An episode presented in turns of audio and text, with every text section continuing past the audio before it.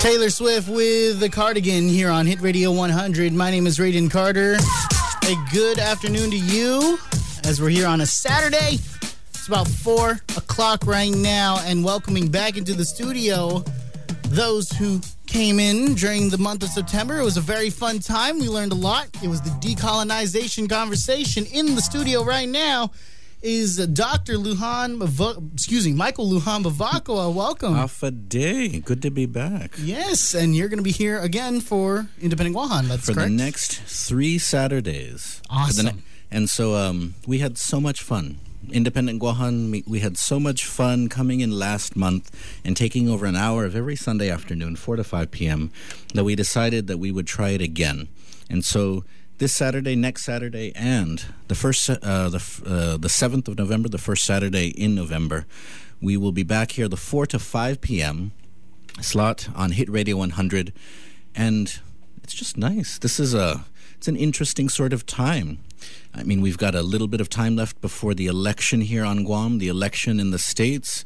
There's still lockdown, the pandemic is still going on, but it's still a good time for conversations about the future of the island, about for those who want to know about its past, those who worry about its future, those who want to get more information, who want to sort of express themselves, make some points about what they think, in terms of the future, where we should go next. And so that's the purpose of the decolonization conversation. And so today's episode is is special. Today's episode is free T-shirt episode. We did one of these last month, and we had a bunch of people call in, submit questions online, and they got free independent Guahan T-shirts. I sent I sent a bunch to people on the island because we're still pretty restricted, and so and I also sent a bunch to people in the states who who sent in questions via the Hit Radio Hit Radio 100 app. And so I had so much fun doing that, so much fun with the questions that people had. I wanted to to do it again. Oh, cool. And so, for all of you out there who are listening, call in Hit Radio 100 477 103. Yes. Right? Or you can download the app and you can submit a question online. But call in with any questions you might have about political status, the political status options, decolonization, what is self determination. Perhaps you have a question about Guam history, about Chamorro culture, Chamorro language, any sort of questions like that, and I'll do my best to, to answer. But one of the nice things is that wherever you are in the world, I will send you a t shirt from Independent Guahan. We've got a bunch of new designs. You can check them out on Instagram and on Facebook and I'll send you some stickers too. And so, if you are interested, please call in. I already have a couple questions uh, online, but I'd really like to hear from some of you out there. Really like to hear from some of you out there. So put favor, Agang Harlem. Come on, call yeah, in. we would appreciate that. I actually have a call on the line right now. You oh. want to take this right now? Oh, hungan, hungan. All right, let's get here and let us see. Hit Radio 100, you're live here during the hour with Independent Guahan. Uh, day. Uh, this is Shyler. Um, uh, and I have a question hey, about. Oh, day, senor. um, so, my question is uh, what does decolonization look like in just the day to day? I know that you've been talking a lot about, you know, Guam's political status, but I was wondering more in um, like what it looks like in our day to day lives. Um, so yeah, let's just start with that. Oh, hey, mo. It's a very good question. And so I think it's important to take it down to that level because you know the big issue of let's say independence or even statehood or free association those to your average person seem very far away but um, on a day-to-day level what i like to tell people is that we can conceive of decolonization as a conversation about what to do about colonial legacies. And so when we look at things around our island, we may feel that, you know, this is just the way that things have always been. But when we look at, let's say, how our educational system is set up, how our healthcare system is set up, even how our economy is set up, how our media is set up, when we look at all those things, it's really part of this, this infrastructure that was brought in and we kind of just inherit it and we live in it. But the question that we have to ask ourselves, if you're thinking in a decolonial context, is do those systems of life Do they serve us? Do they help us? Do they empower us? Or do they disempower us? Do they serve the interests of others? Do they keep us disconnected from the island that we live on? Do they keep us disconnected from the islands around us? Do they keep us disconnected from our future?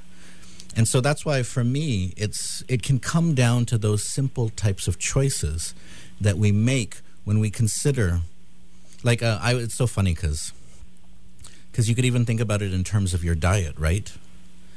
Uh, mm-hmm. you could think about it in terms of your diet. People love spam, but there ha- there should be a conversation: is, is spam good for us?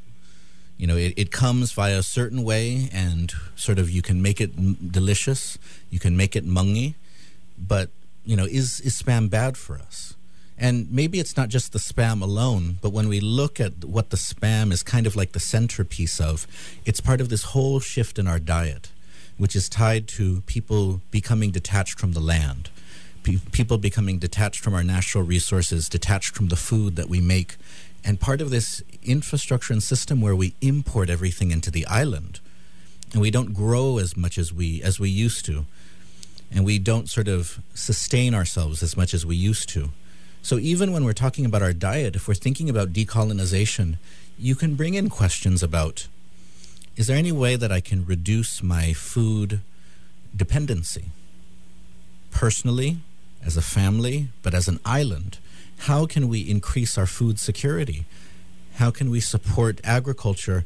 Because when we think about it, the dependency that we have, where 90%, 90% plus of everything we eat that is part of a colonial design. Sort of that was part of the U.S. intent after the war was to, to, to establish this very dependent relationship with Guam, that they would give money, pump money into these certain programs, but there would always be this dependency so Guam could never really break away, never really stand on its own. And so when you think about that, you can see that even if you never took a class on colonization, even if you sort of never sat through Robert Underwood's Guam history class or Miguel Bevacqua's Guam history class, even if you never sort of sat, you know, sat around the sat in the casino in San Hizong and listened to the late Angel Santos, those systems affect you. They affect you and your health and your diet. They affect you and your economy. They affect your relationship to the land.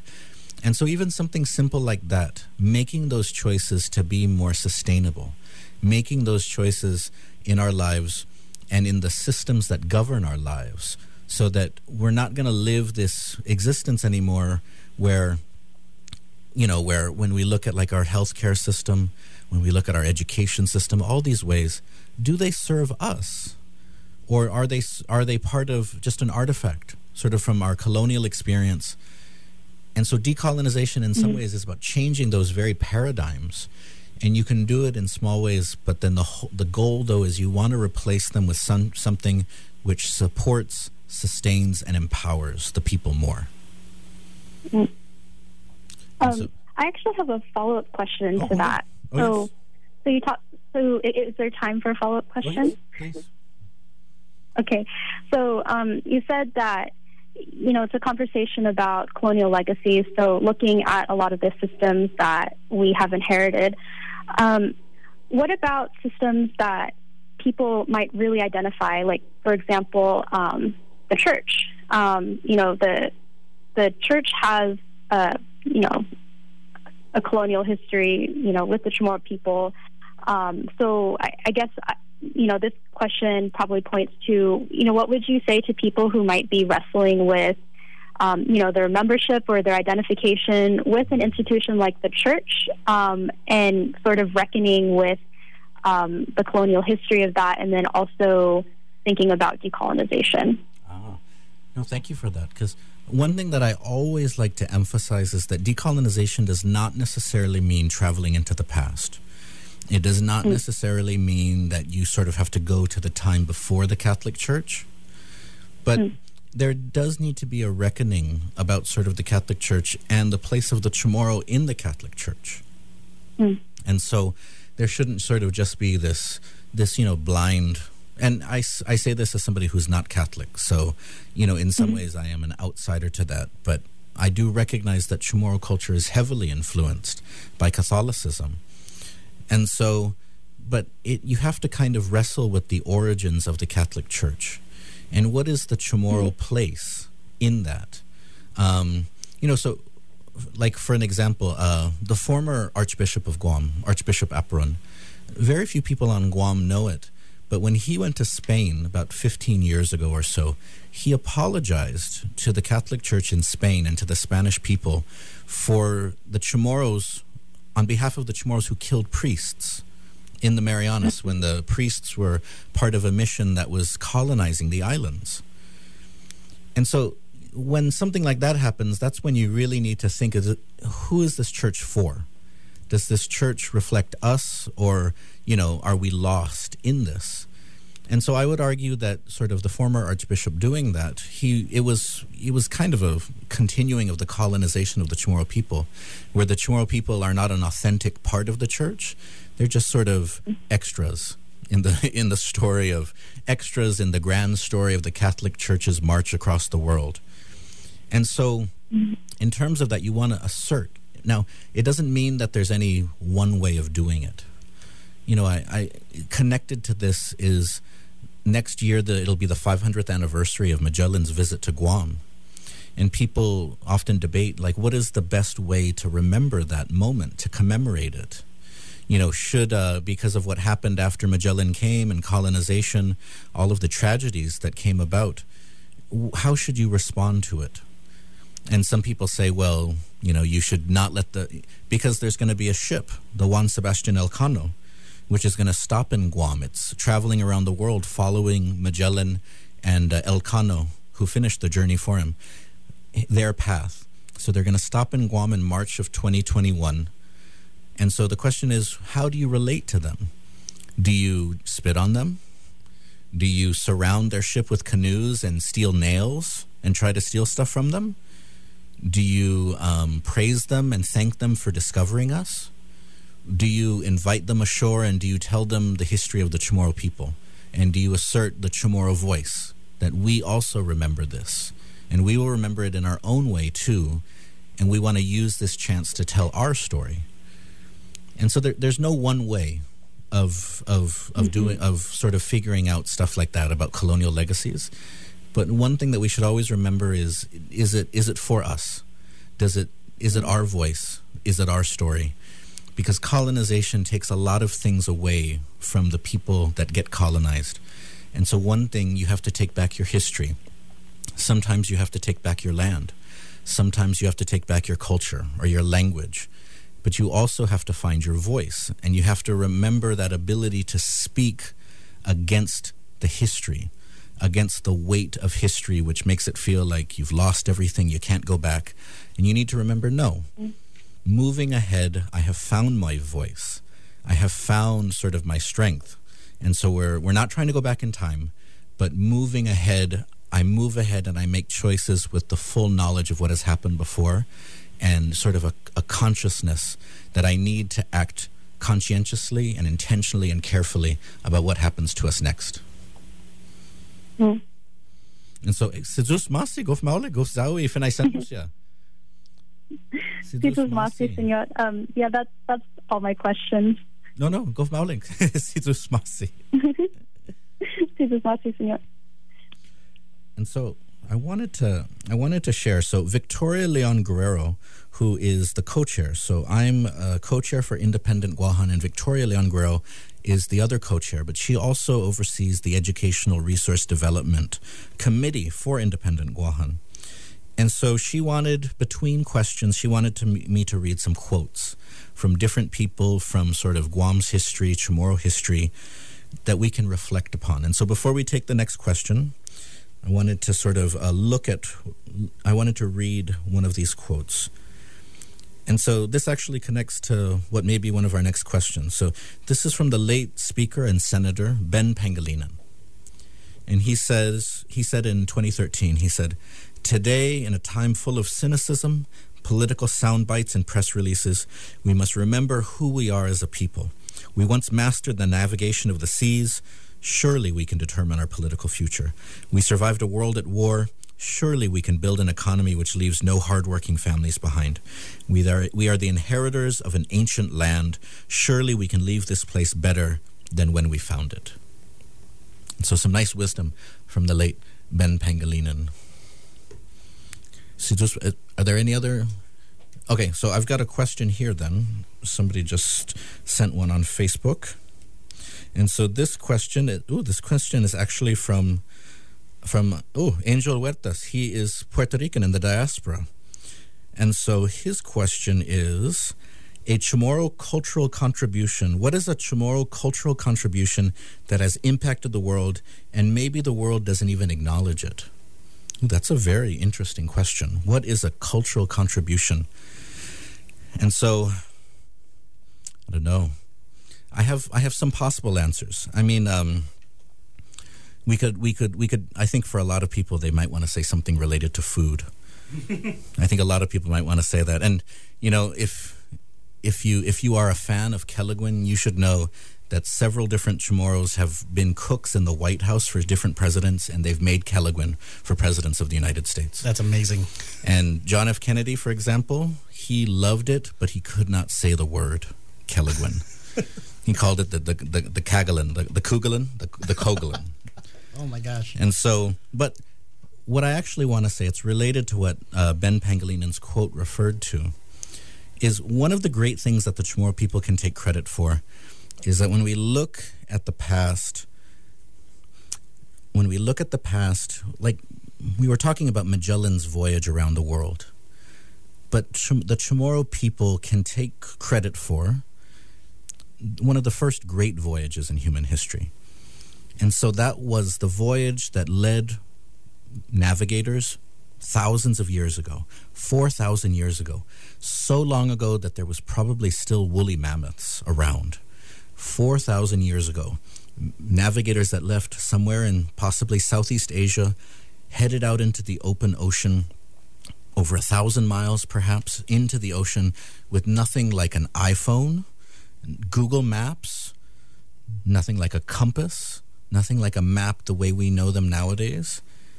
Just using the stars, the currents, the ability to read clouds and animals, sort of this knowledge that navigators have built up over thousands of years and some islands still hold today. And with that knowledge, they made that voyage into the unknown ocean and they settled the Marianas. And that was the first documented voyage of its type that people had spread out over thousands of years across the globe, and they had crossed la- water, but always narrow, sort of narrow sort of journeys across water. They had explored out from the continents into sort of islands close by, sometimes across land bridges which no longer exist. But the trip into the Pacific, into the Western Pacific to settle the Marianas, is one of the first voyages of that type. And one historian says that the amount of the amount of uh, intelligence, the amount of courage, innovation that it took those navigators to do that is equivalent to what it took several decades ago for man to get to the moon.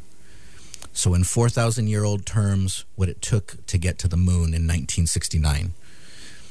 And so that is something that belongs to the Chamorro people. Now, other people may have had great o- ocean voyage journeys before that, but we can't document them necessarily. But the fact that the Marianas were settled means that the voyage was successful.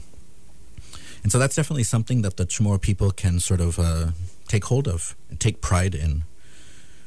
Unless you believe in ancient aliens. in which they could have gotten here because one of their paris was an alien. Right. And he said, hey, where, where are you going, bro? Well, you know, just go out into the ocean. Just want to like, just like a nice spot. Find an island or something, you know?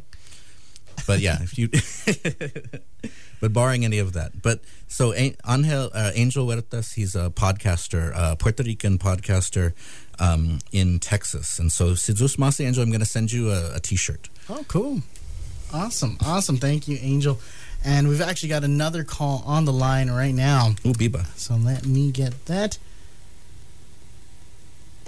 Hit Radio 100, you're on air right now talking to uh, Dr. Michael Lujan Bevacqua during the Independent Guahan portion of the Saturday. Hi, welcome. Off the day. Uh, can you hear me? Yes. I'm good. Half a day? Uh, buenas half a day. Uh, hey, senor, this is, uh, my name is David Tidenbaum. Oh, hey, uh, half one a day, David. students in your.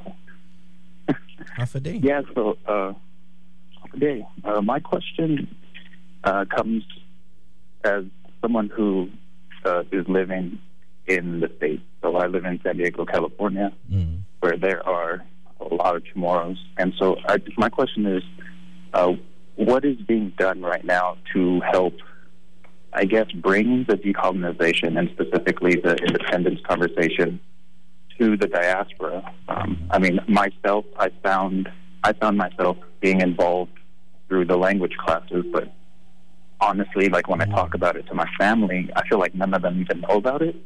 And so I'm just curious, like, uh, what Yes. Independent Guahan doing, or the other decolonization efforts doing to to bring that message outward? Sidus Masi. Now, Sidus Masi Dabit, one thing that has hindered that in the past is that according to the old law for a plebiscite for, around decolonization, it was only limited to people that are registered voters on Guam. And so in the past, there was never sort of a, a strong need to reach out to people in the States. And so, um, because uh, many who drafted those laws felt that those who had left island sort of had made their choice, you know, that they weren't necessarily signed up for the future of the island. But what you're you're bringing up is a very important point because oftentimes the children of those who left island have questions about where they came from. They want to know more about their heritage. They want to feel connected to the island. And unfortunately, a lot of times the, the Guam clubs in the States are really built on socializing in the States with people that have sort of a shared history, shared heritage, you know, shared culture. But it doesn't connect them back to the island, right? It doesn't necessarily so Okay. and and that's what's unfortunate because I loved the Sons and Daughters of Guam Club in San Diego. Like I loved that place to have a space there where Chamorros and people from Guam can hang out, have parties, have fiestas, have novenas, have lisodzus. Just it's an amazing space. And so part of it though is changing the younger generation changing the perception of what a Chamorro is supposed to be, right? Because in the past, a lot of our parents felt that a Chamorro is just supposed to have fun. Wait, that's a girls just want to have fun. Chamorros just want to have fun. And so, but what we realize now is that for the younger generation, there's a stronger sense of obligation, like that we get, we got to give back. We have to affect change. We need to learn more. We need to connect more. And so um, I think so for independent Guahan, for example, there's a, there's a chapter that's in the Bay Area, and they've had different events and they've collaborated um, and worked with different organizations out there. And if you're interested, I would be happy to help you um, because I know a few other people in San Diego who are also interested in these things. I would be happy to connect you, and then we can even just have like a Zoom call to get everybody together. Because for for me, and so when I was going to grad school in San Diego, you know, I remember um, me and my my cousin Alfred Flores, who's a professor now at uh, Harvey Mudd College in Southern California, Josette Quinata, who's a social worker on island, and Destiny Tedtaotao. We had we were four Chamorros. We had met at an educational conference for Pacific Islanders, and afterwards, you know, we were talking and we were like, "How come Chamorros don't have gatherings where we talk about like the future of our island and our people?" And then we were like, "Yeah, they, you know, it's good that they like to hang out and party and and pray pray to patron saints and stuff, but there's more." And so we decided to just have a conference. And in 2006, we had what was the Famoksaiyan conference in San Diego in the Sons and Daughters of Guam Club.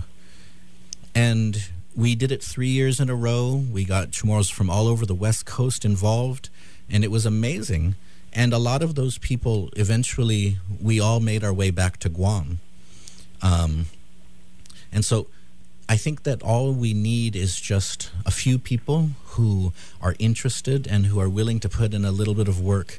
And we could definitely create something over there because I think um, from what I've seen from, from you and from others who that are outside in the States is that there's definitely an interest. There's definitely a desire.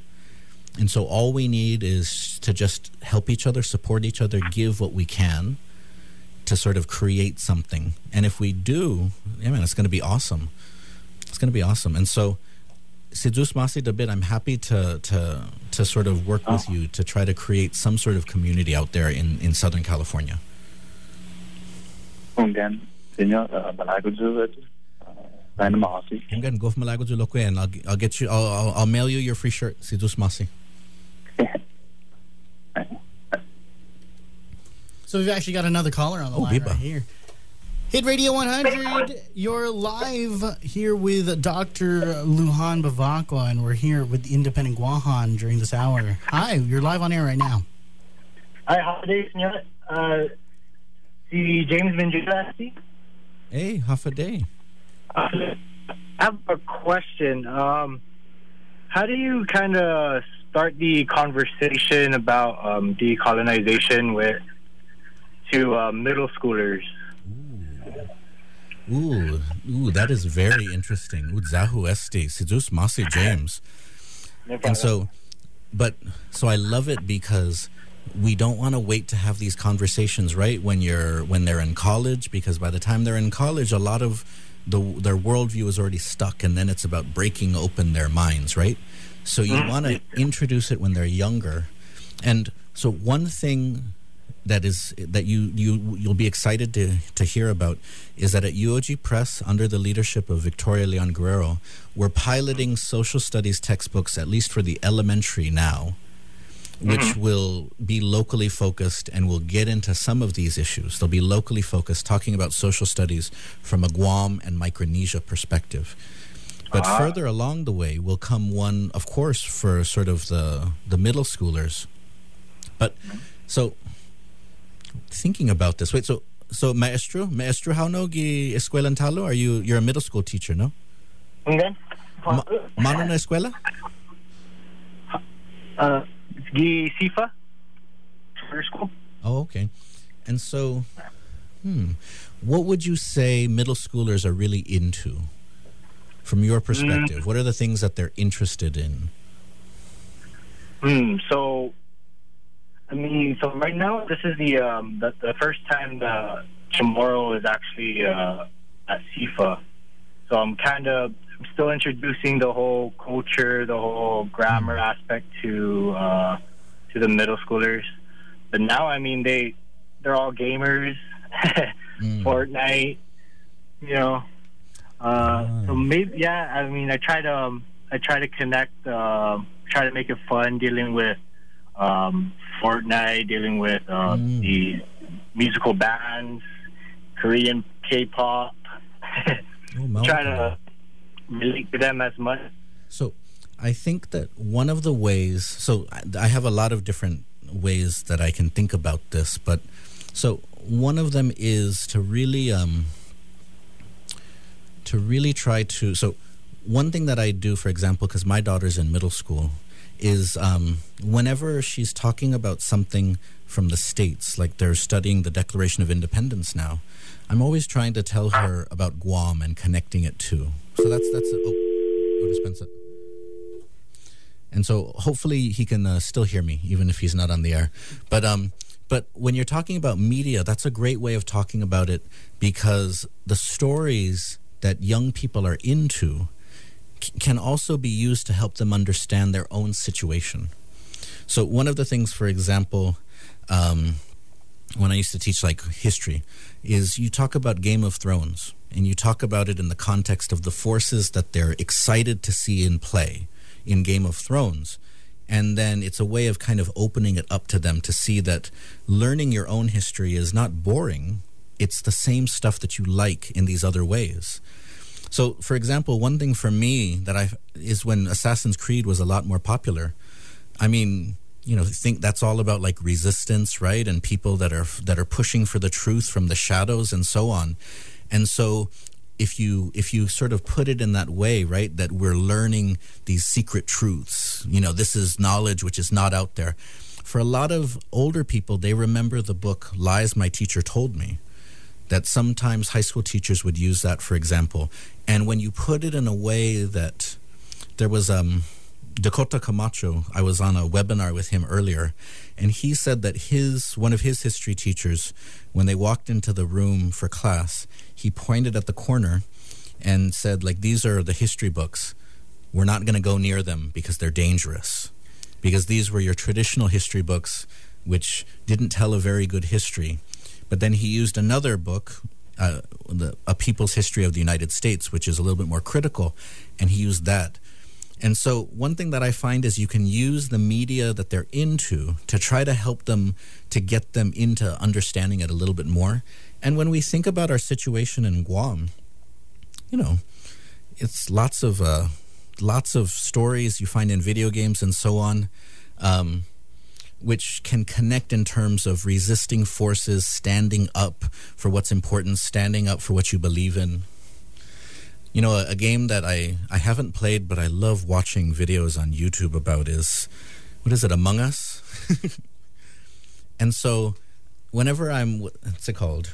When, whenever I'm talking to, to like younger people about it, I'm always trying to talk to them about, yeah, you know, that's that's what it's like. Is that um, a lot of times the government or politicians or or or the media they may lie to you. You got to figure out how to tell if they're lying to you, just in the same way in which you know, uh, Jacksepticeye might be really good at lying to you and and deceiving you into thinking he's not the imposter when he really is sort of what's he really is what you should be focusing on. And so, even using something like that to help, not necessarily directly related to, to Chamorro stuff, but just how do you get kids to be more critical? And that's what I've always encouraged people is that if you can frame it in the right way, like a young person will consume knowledge and will love it. They will they will consume it, they will be so hooked on it if you can frame it in a right way. Because you look at, you know, people that say that kids aren't into learning nowadays if it's the right thing, then they will watch 800 videos about it. They will want to learn every aspect of it. Why is it that on YouTube, for example, for young people, every time there's a video game, there's always lore videos which talk about the background and the history, and young people love that. Imagine if you could use that dynamic to teach history instead that instead of because they find themselves connected to these video game universes, these cultural media universes, imagine if you use those same ways to get them into learning the history of the island. It is possible. It is possible. But I know we lost James, but uh, Si Yu'os Ma'åse' for your question. It even got me thinking too about what are ways that we would do that. Right, that's actually a really cool way to think about it. I never, um, I've never saw it like that, and the word framing it in the right mindset is really nice.